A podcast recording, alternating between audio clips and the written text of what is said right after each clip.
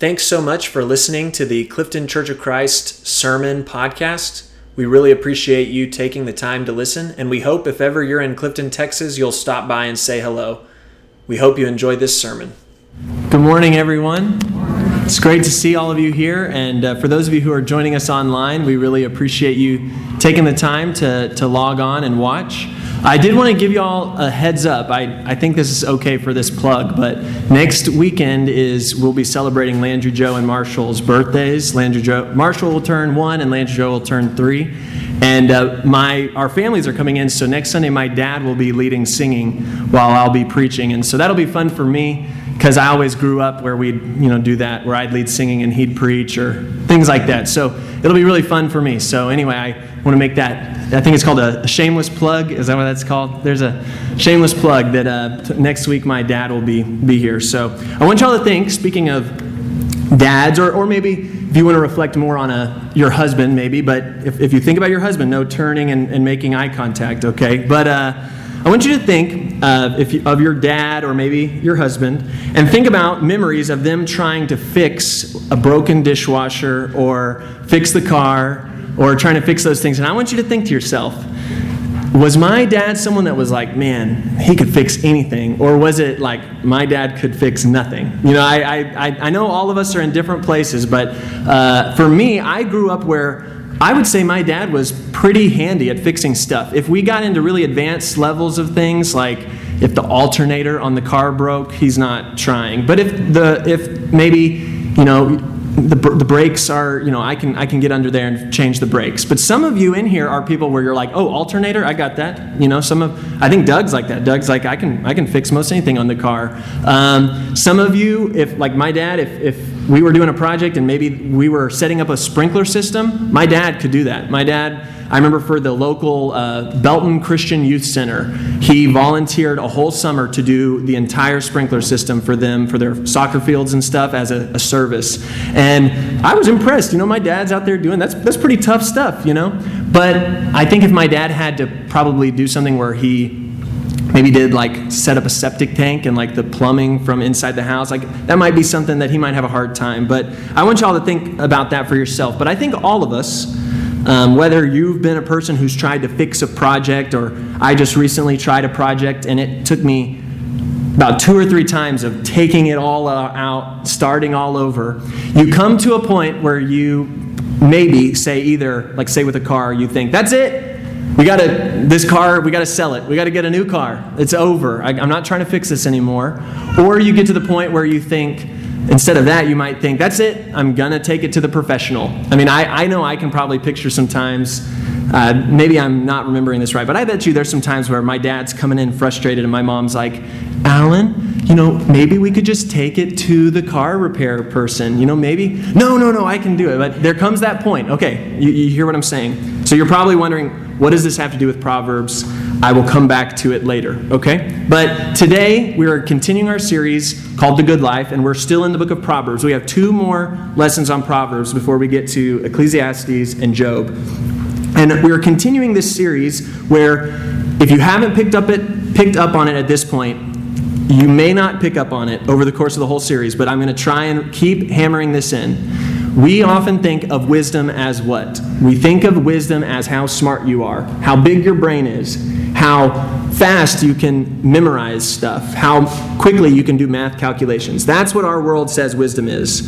That is not what the Bible says wisdom is. That is crucial to this series is for us to admit that every time we read the word wise or wisdom in the Bible, it is about whether or not you prioritize God. That is wisdom. And I'm going to take it a step further. Another point I've been trying to make throughout this series is no matter what we associate with the good life, a true good life is someone who walks wisely with God.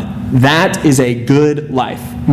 And so you've got to take this phrase and this word wisdom and good life and make them kind of synonymous. When you hear someone say, I'm just trying to live a good life, the Bible would say they are trying to find wisdom. If someone says, I'm just trying to gain wisdom and insight, the Bible would say what they're saying is, I'm just trying to find that good life.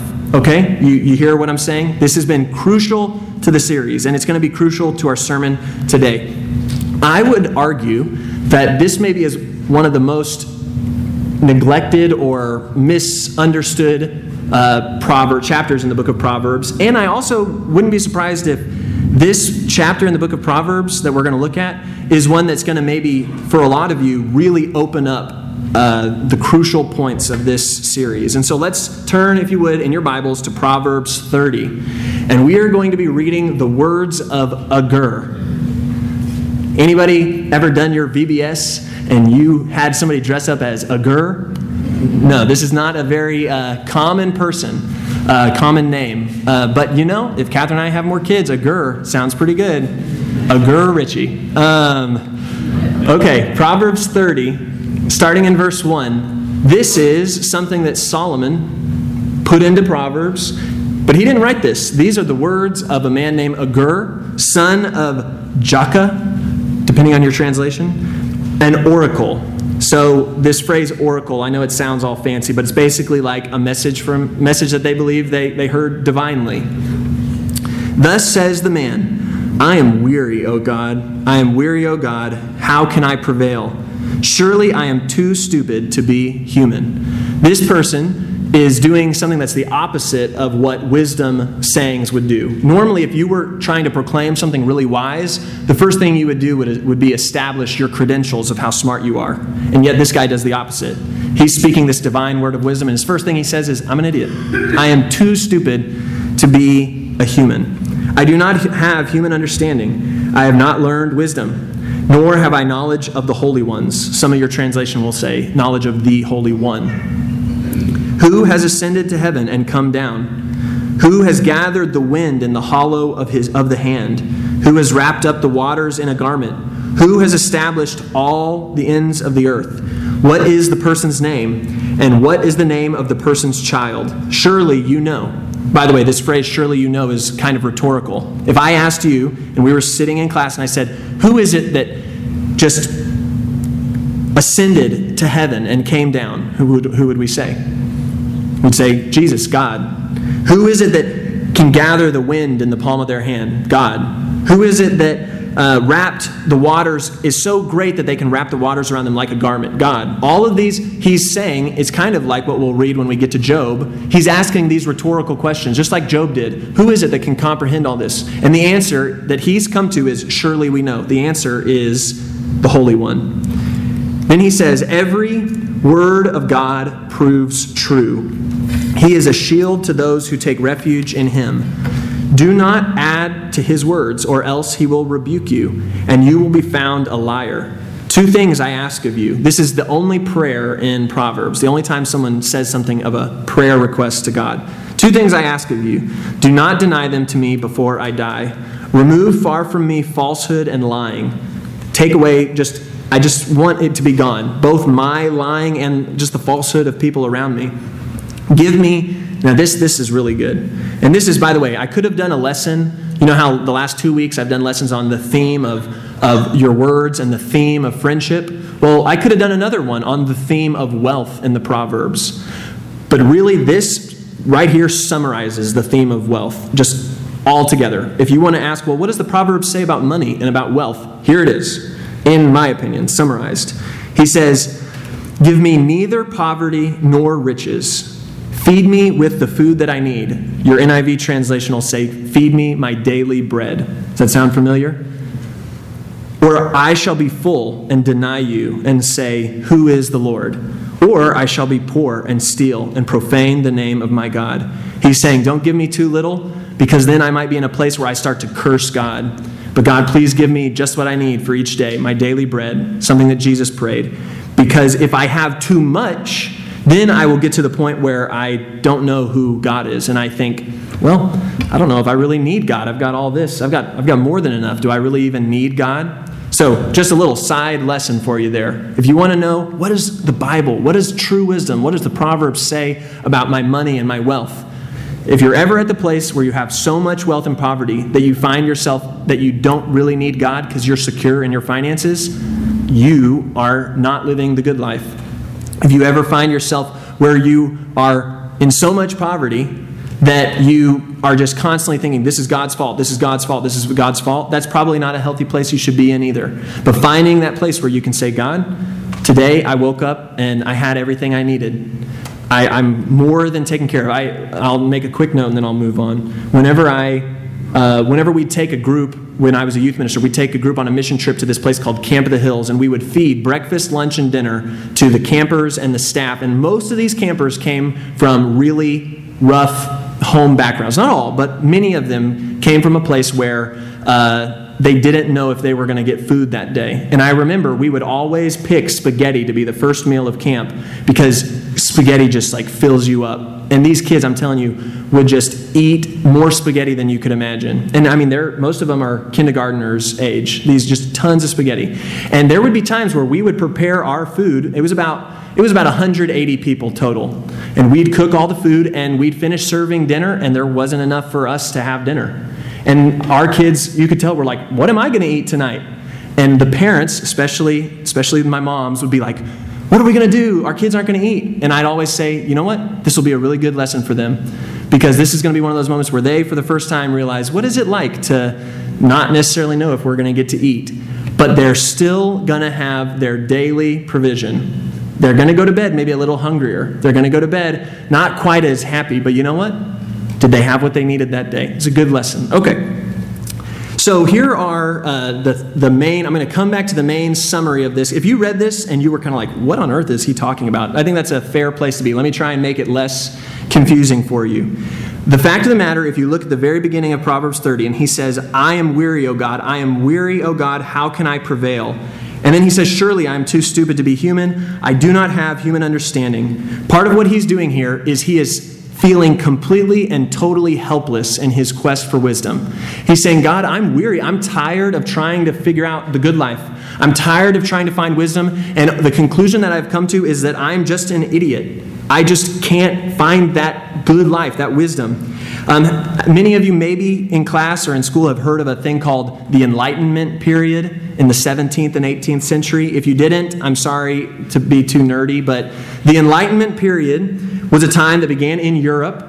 And basically, the idea for these European scholars and philosophers, the basic idea was that if humans really worked hard to use true reason and understanding, that they would be able to find absolute truth. That they would be able to, with their work and their effort, and all of them agreeing, we can find truth.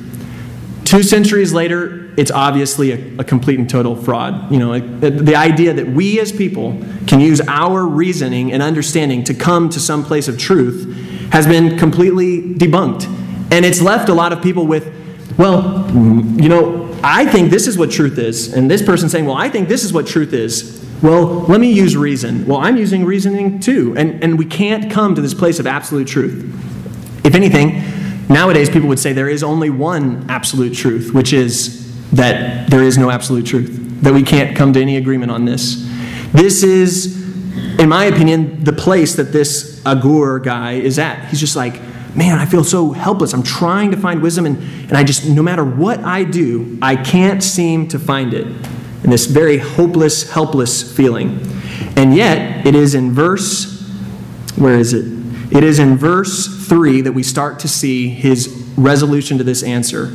He says, I have not learned wisdom, nor have I knowledge of the Holy One.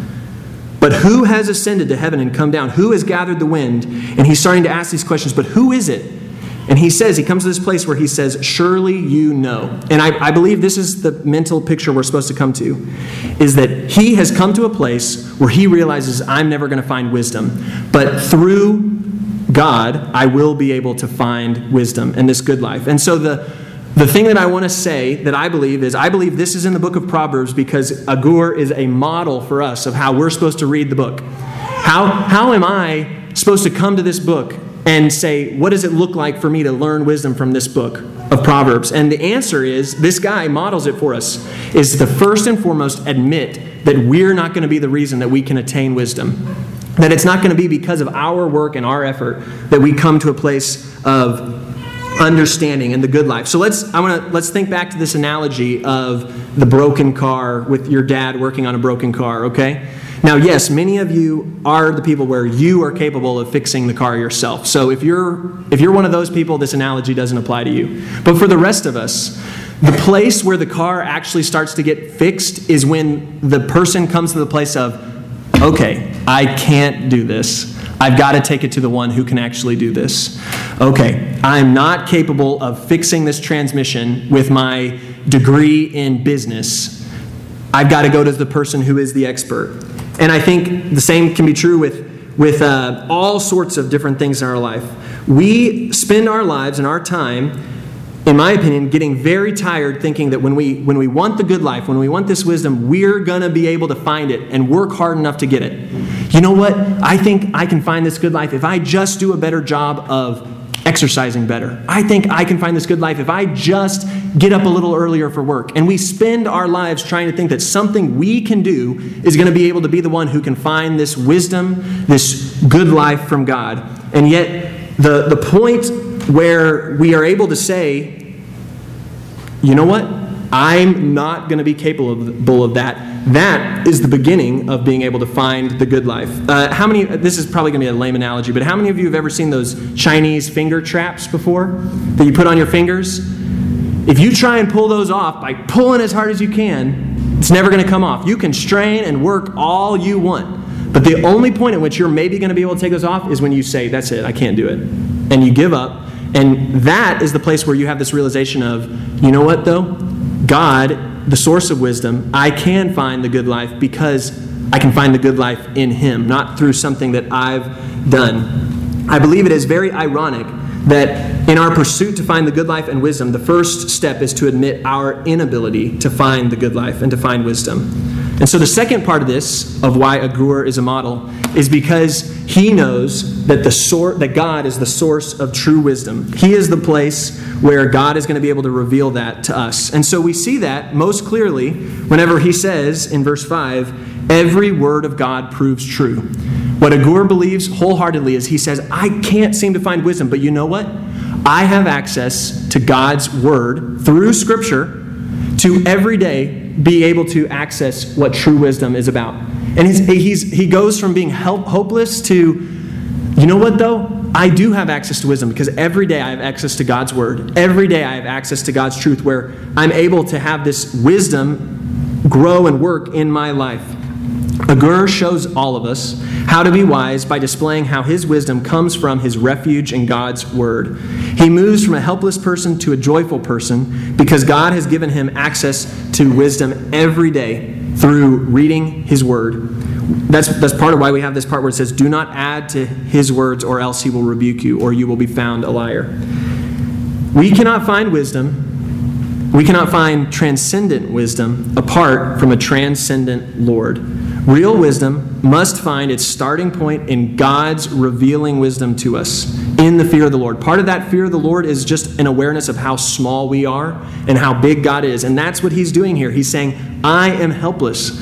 I'm too dumb to even be called a human. But I have the ability to find wisdom in the good life because I know it comes from you.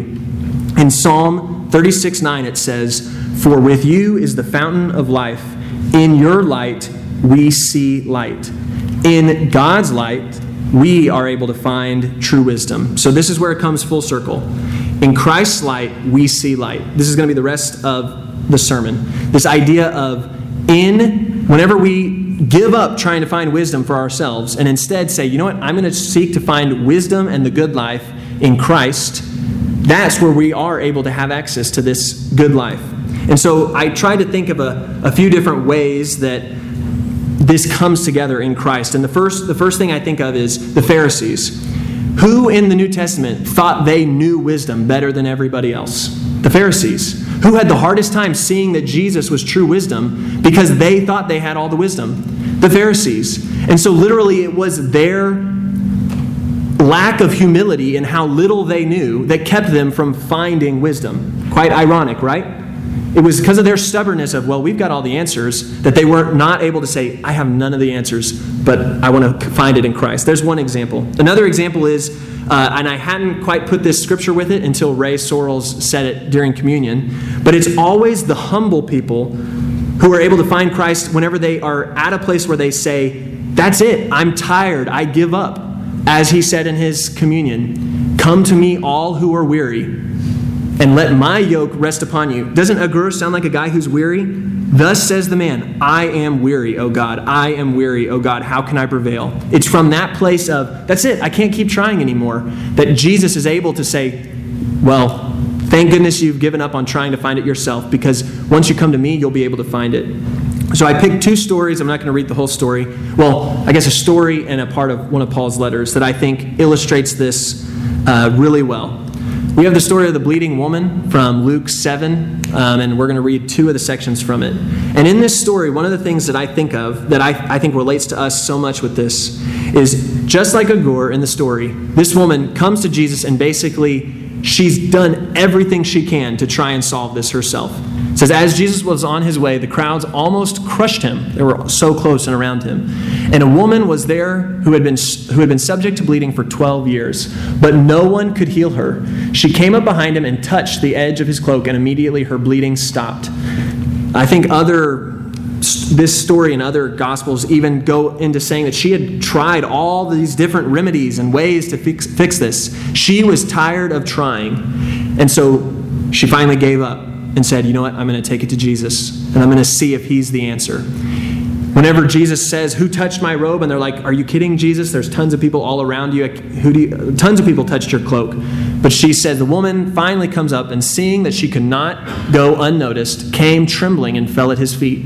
In the presence of all the people, she told why she had touched him and how she had been instantly healed. Then he said to her, Daughter, your faith has healed you. Go in peace, or go in wholeness, go in completeness. This is the model that Agur shows and that we're, is available to all of us. We come to the place of admitting that that's it, we can't keep trying anymore. We, we're unable to, to find it ourselves. We turn to Christ and say, I believe you're the only place, the only source of where true wisdom can come from. And then Jesus says, You came to the right place. I'm glad you admitted that you can't do this anymore. I'm glad you admitted that true good life and wisdom comes from me. Because of that faith, go in wholeness and completeness and fullness. The other story or letter that I think is worthwhile is reading from Paul in Romans 7. There's a lot more to this, but I'll just stick with these verses. But when Paul says, What a wretched man I am, who will rescue me from this body that is subject to death? He's just saying, I'm pretty hopeless, I'm helpless. And then his next words are, But thanks be to God who delivers me through Jesus Christ our Lord. It is coming first to that place of our inability to find the good life and find wisdom ourselves that we're next able to turn and say, But thanks be to God. Thanks be to Jesus Christ. Proverbs defines wisdom and the good life as dependent on a personal, personal relationship with God. The New Testament defines wisdom as a personal relationship with Jesus Christ, who is God in flesh. That is the question that I repeated over and over and over when we were going through the Gospel of John series. The sheep know my name, and I know their name. And when I call to them, they will hear my voice and respond. And so the question over and over in John is Do you know Jesus? Do you have a relationship with the shepherd? I don't care what all the Pharisees and all these other people have defined as being religious, defined as being saved, defined as John throws all those out the window and says, Do you know Jesus? Because if you do, then you know where true wisdom comes from, and you know that only through Jesus and true wisdom can you find the good life, not through anything that you've done. And so Agur de- de- declares that he is too stupid to be called a human, yet it is here that he displays his true wisdom. In his humble awareness of his inability to find wisdom, he finds it in God alone. In his weakness, God reveals his strength. In his uh, incompetentness, God is competent. He transforms his life by giving up on finding truth and wisdom himself and instead focuses on knowing God. And in that choice, he does find true wisdom and true life. And so here's, here's where I want to land the plane and, and then I'll be done. If any of you think you've got life all figured out, you have come to the wrong church. You've come to the wrong faith. Because we see over and over in Scripture, only at the place where you come surrendered to the fact that we can't do it ourselves are you able to actually find the true life. And it is in that irony and in that paradox that we have to wrestle with as Christians every day. Oh, well, I've got this all figured out. Then you surely don't. But the second you come to a place where you say, I am a sinner, Jesus Christ Son of God, have mercy on me, a sinner. That's what the sinner says, the, the blind man says on the side of the road. Only when you come to that place are you able to receive the truth and wisdom that comes from Christ. Because if you haven't come to that place, then you don't know just how much you're in need of God's grace. You don't know just how, for lack of a better word, how stupid you are.